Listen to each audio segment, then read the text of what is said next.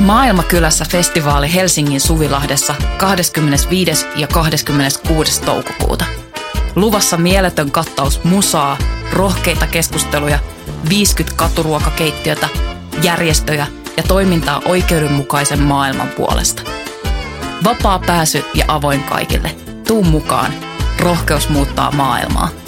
Yhteistyössä Euroopan unioni, Kirkon ulkomaanapu ja Radio Helsinki. Journalismia etulinjasta. Ulkomaan toimittaja Antti Kuronen varoo tykkitulta, tutustuu joukkohautoihin ja tapaa sotilaita. Hän on oppinut, miten sota-alueiden asukkaat useimmiten käyttäytyvät. He yrittävät elää ihan tavallista elämää. Gaasan sodan raportoinnissa erityisen harmillista on, ettei Gaasaan pääse. Israel ei päästä sinne ketään. Julkaissut Voima helmikuussa 2024. Koko ajan puhutaan, että massamedian aika on ohi. Antti Kuronen huokaa. Kuronen, syntynyt 1970, on Yleisradion ulkomaan toimittaja ja Suomen tunnetuin sotareportteri. Yle on murroksessa niin kuin muutkin perinteiset tiedotusvälineet. Informaatiota ja viihdettä janoava kansa räplää puhelimiaan eikä jumita television ääressä tai kuuntele radiota. Yleisradioyhtiöt kautta maailman ovat vastanneet murrokseen ja ryhtyneet tekemään yhä enemmän sisältöjä nettiin. Yle Areena on Suomen vahvimpia brändejä, joten yhtiö on toimissaan vahvoilla. Pitkään on ajateltu, että telkkari ja radio väistyisivät aika nopeastikin. Mutta niin ei kuitenkaan ole käynyt. Yllättävän sitkeä joukkotiedon välitys on, Kuronen jatkaa. Toimittajana televisiotyö on ollut hänelle pitkään läheisintä. Se on hyvä muoto viedä katsoja toiseen paikkaan, näyttää eri todellisuuksia. Televisiossa on isot yleisöt ja Kurosen mukaan nimenomaan varttuneempi väki kaipaa uutisia tietyllä kellonlyömällä. Ja kaipaavat muutkin, ainakin välillä. Kun tulee kriisejä, esimerkiksi kun oli koronapandemia tai kun Venäjä aloitti suurhyökkäyksen Ukrainaan, yhä useammat hakeutuvat puoli yhdeksän uutisten ja A-studion ääreen. Kaiken ikäiset ihmiset.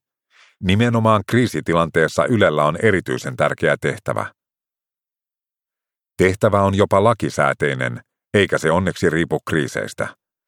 Yleisradiolaissa lukee, että Ylen on toiminnallaan edistettävä sananvapautta, korkeatasoista journalismia ja median monimuotoisuutta.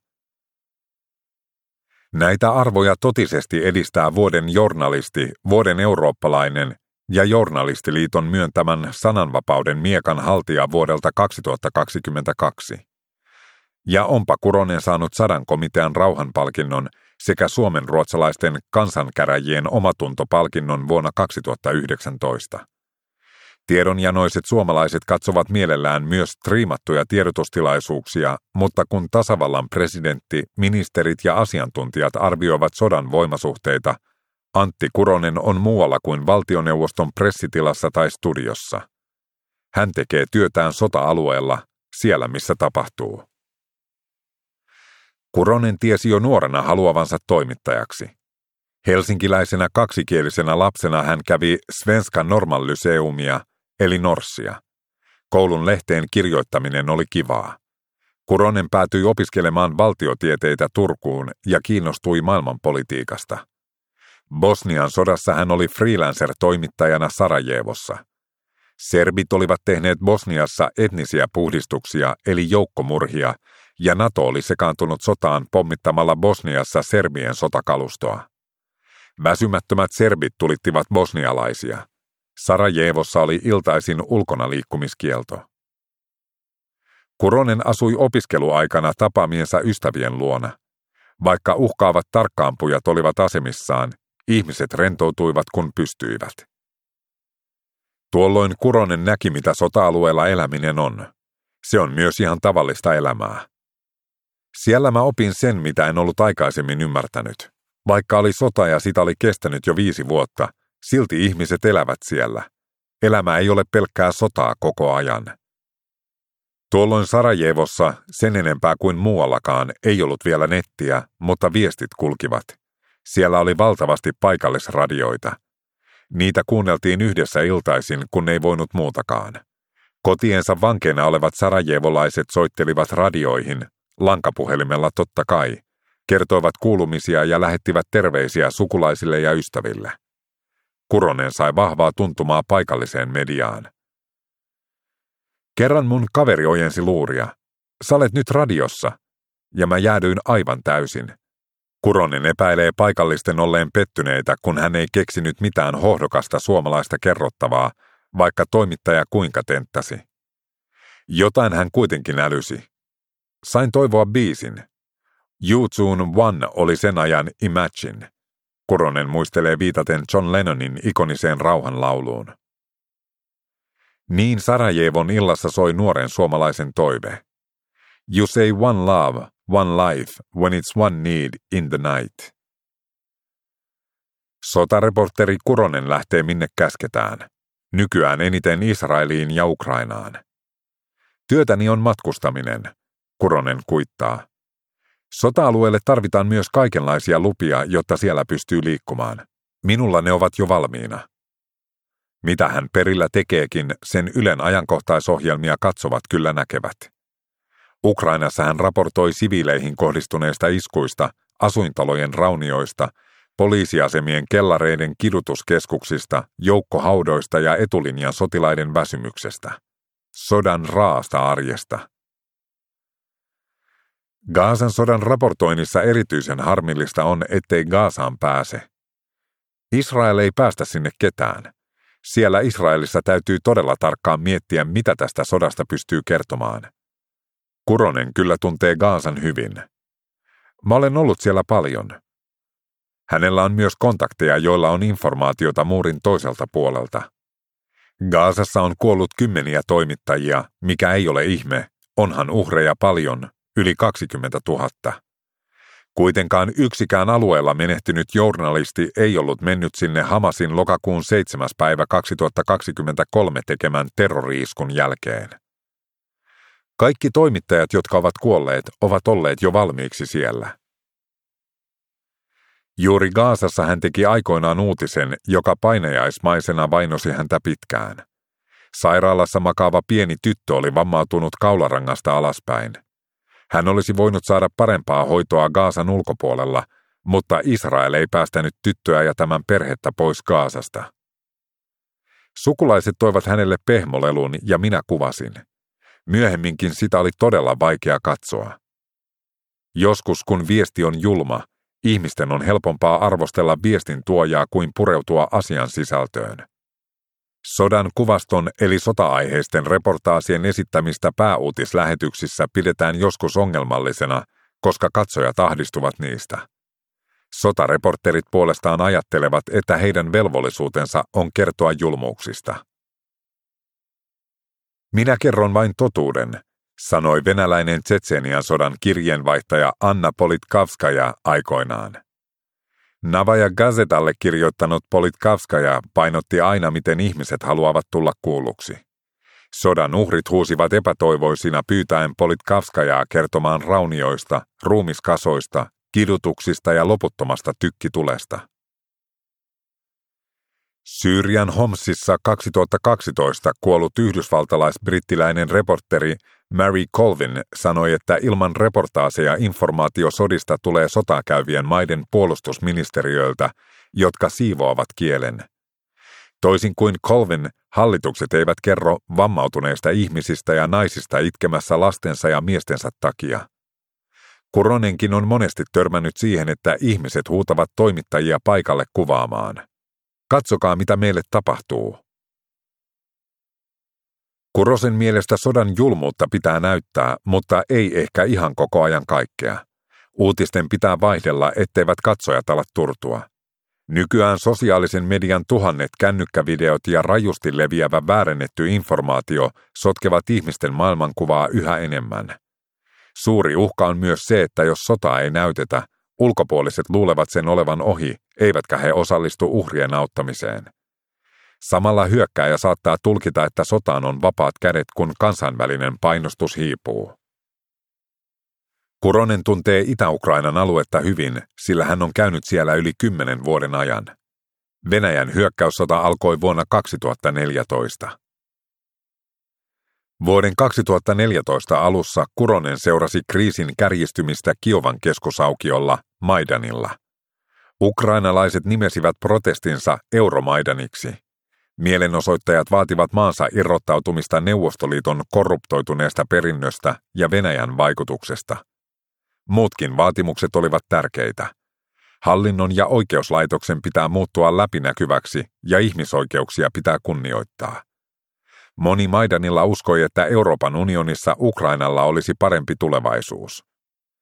Ukrainan korruptoitunut presidentti Viktor Janukovic ja tätä tukevat Venäjän organisoimat poliisijoukot avasivat tulen ja tukahduttivat mielenosoituksen. Asuin silloin hotelli Ukrainassa aukion laidalla. Siitä tuli kenttäsairaala. Lopulta mielenosoittajat voittivat ja Janukovic lähti maanpakoon isot kasat Ukrainalta anastamaansa käteistä mukanaan. Hänelle järjestyi hulppea talo Kremlin eliitin asuinalueella lähellä Moskovaa. Jo vuonna 2014 ukrainalaiset mielenosoittajat kertoivat Kuroselle pelkäävänsä, että Venäjä ei päästä Ukrainaa eroon ilman sotaa. Ukraina siirtyi askel askeleelta kohti demokratiaa, mitä Venäjän hallinto ei voinut sietää, vaan ryhtyi toimiin. Omituisten sotaoperaatioiden, kuten tunnuksettomien sotilaiden, pienten vihreiden miesten avulla se valtasi Krimin niemimaan ja Itä-Ukrainan Donbassin. Muu maailma katsoi toisaalle, koska Venäjän kanssa oli tehty hyviä kauppoja sen luonnonvaroista. Jotkut uskoivat myös Venäjän vyöryttämää propagandaa, jonka mukaan Ukrainaa hallitsivat natsit. Uskoivat siitäkin huolimatta, että vaalitulosten mukaan Ukrainan parlamentissa yksikään äärioikeistolainen liike ei ylittänyt äänikynnystä ja noussut valtaan. Mutta Kuronen ei katsonut toisaalle. Hän lähti Donbasiin ja sen valtakaupunkiin Donetskiin, Itä-Ukrainaan. Sota yllätti alueen asukkaat. Puolitoista miljoonaa ihmistä lähti pakoon Ukrainan läntisempiin osiin. Heistä tuli maansisäisiä pakolaisia. Muutama sata tuhatta lähti Venäjän puolelle. Saksa, Ranska, Ukraina ja Venäjä kokoontuivat vuosina 2014 ja 2015 allekirjoittamaan Minskin sopimukset tarkoituksena rauhoittaa tilanne. Rauhaa ei solmittu. Se oli täysin absurdi sopimus, koska Venäjä ei muka ollut sodan osapuoli. Venäjä oli välittäjä. Siinä myytiin sellainen ajatus, että tämä oli sisäinen konflikti, sisällissota – Olin paikan päällä ja voin sanoa, että sitä se ei ollut. Ukrainalaiset muistelevat Minskin prosesseja edelleen surullisina. Heille neuvottelut olivat pahimmanlaatuinen pettymys, suoranainen loukkaus. Siellä kuoli tuhansittain siviilejä. Taistelut olivat ihan yhtä kovia kuin nytkin.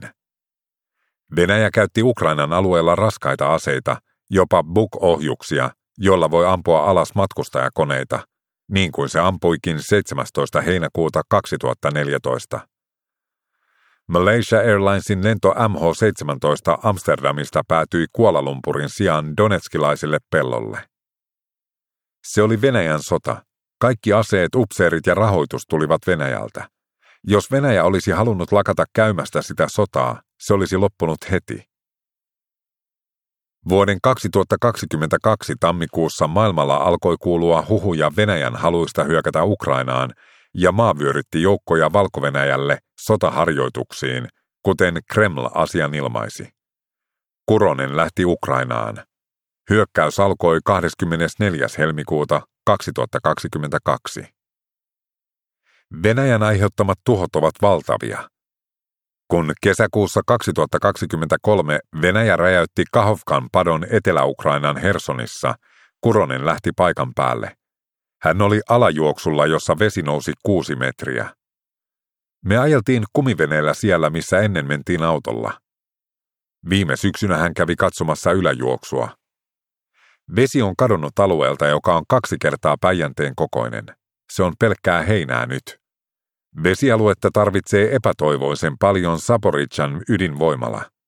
Padon räjäytys nosti ydinturman riskiä. Silloin pelättiin todella suurta katastrofia. Voimalan jäähdytysvesi tulee sieltä, mutta he olivat onnistuneet säilymään vettä tekoaltaaseen.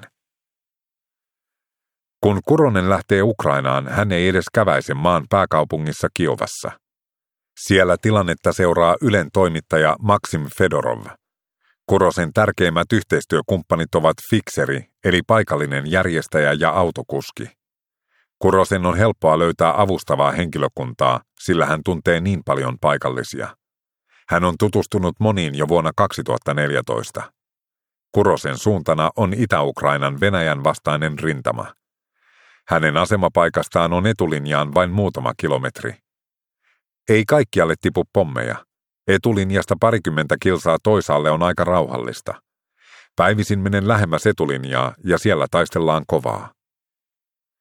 Yöllä on ulkonaliikkumiskielto, mutta ilmankin Kuronen pysyisi majapaikassaan. Kun olen siellä, teen vaan töitä. Työssä on rutiininsa. Joskus Kuronen halutaan suoraan lähetykseen kommentoimaan. Jos kyse on Ylen aamulähetyksestä, hänen on oltava valmiina töihin ennen aamukuutta. Jokainen aamu alkaa aamupalalla. Syöminen on tärkeää. Voi mennä monta tuntia, ettei saa ruokaa. Sitten kuski lähtee kuljettamaan kurosta ja fikseriä sinne, missä on raportoitavaa. Kuronen haastattelee paikallisia ja kuvaa yleensä itse. Suomen televisiouutisia varten pitää jossain vaiheessa palata takaisin majapaikkaan editoimaan ja lähettämään uutisia. Saman päivän reportaasit ovat kaikkien nähtävillä yleensä viimeistään illan uutislähetyksissä. Hän tekee juttuja usein myös nettiin ja radioon. Reporterin arjesta on Clamour kaukana. Matkalla saatetaan pysähtyä bensikselle syömään. Mä ostan usein jonkun hampurilaisen, tai kaksi. Aina pitää syödä kun voi. Antti Kuronen matkustaa työkseen niin paljon, ettei heti keksi minne hän lähtisi turistina ihan vaan rentoutumaan. Pienen miettimisen jälkeen kiva kohde löytyy. Kanadaan. Hienoa luontoa ja erämaita. Varmasti hän löytäisi sieltäkin jotain raportoitavaa. Alkuperäiskansojen ihmisoikeuksia loukataan, heidän mailtaan louhitaan uraania. Niin, se on totta, Kuronen naurahtaa. Hän on sillä tavalla työnsä turmelema, että hän pohtii kaikkialla, mitä siitä sun tästä pitäisi journalistisesti kertoa. Hän viihtyy Italiassa. Parasta ruokaa ja kauniita paikkoja. Mutta sielläkin hänelle mieleenpainuvinta on ollut tehdä juttua nigerialaisista ihmiskaupan uhreista. Heidät oli houkuteltu muka töihin, mutta heidät pakotettiin prostituoiduiksi. Sitten he palelivat pakkasessa vähissä vaatteissa. Vaikka sosiaalinen media valtaisi kuinka paljon tilaa perinteiseltä lehdistöltä, Antti Kuronen uskoo, että oikea journalismi työllistää ihmisiä tulevaisuudessakin. Työtavat, työvälineet ja julkaisualustat muuttuvat, mutta journalismin perusperiaatteet pysyvät samoina. Kerätään tietoa ja pyritään välittämään se monille ihmisille mahdollisimman totuuden mukaisesti. Kyllä tällainen ammatti tulee olemaan olemassa. Ennen epätyypilliset työsuhteet, kuten pätkätyöt, ovat nykyään tyypillisiä journalistisilla aloilla. Enää ei tulla yhteen taloon nuorena töihin ja olla siellä eläkeikään asti.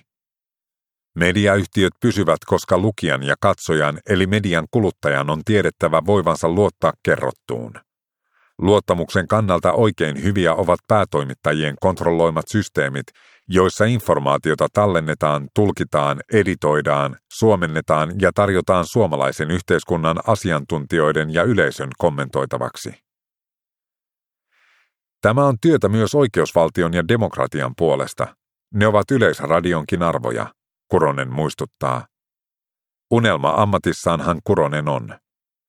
Minne vaan meneekin voi tavata tavallisia ihmisiä, vallanpitäjiä tai alansa tärkeimpiä asiantuntijoita.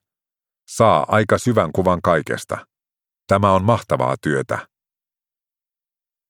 Kirjoittanut Iida Simes. Lukenut Pertti Huuskonen.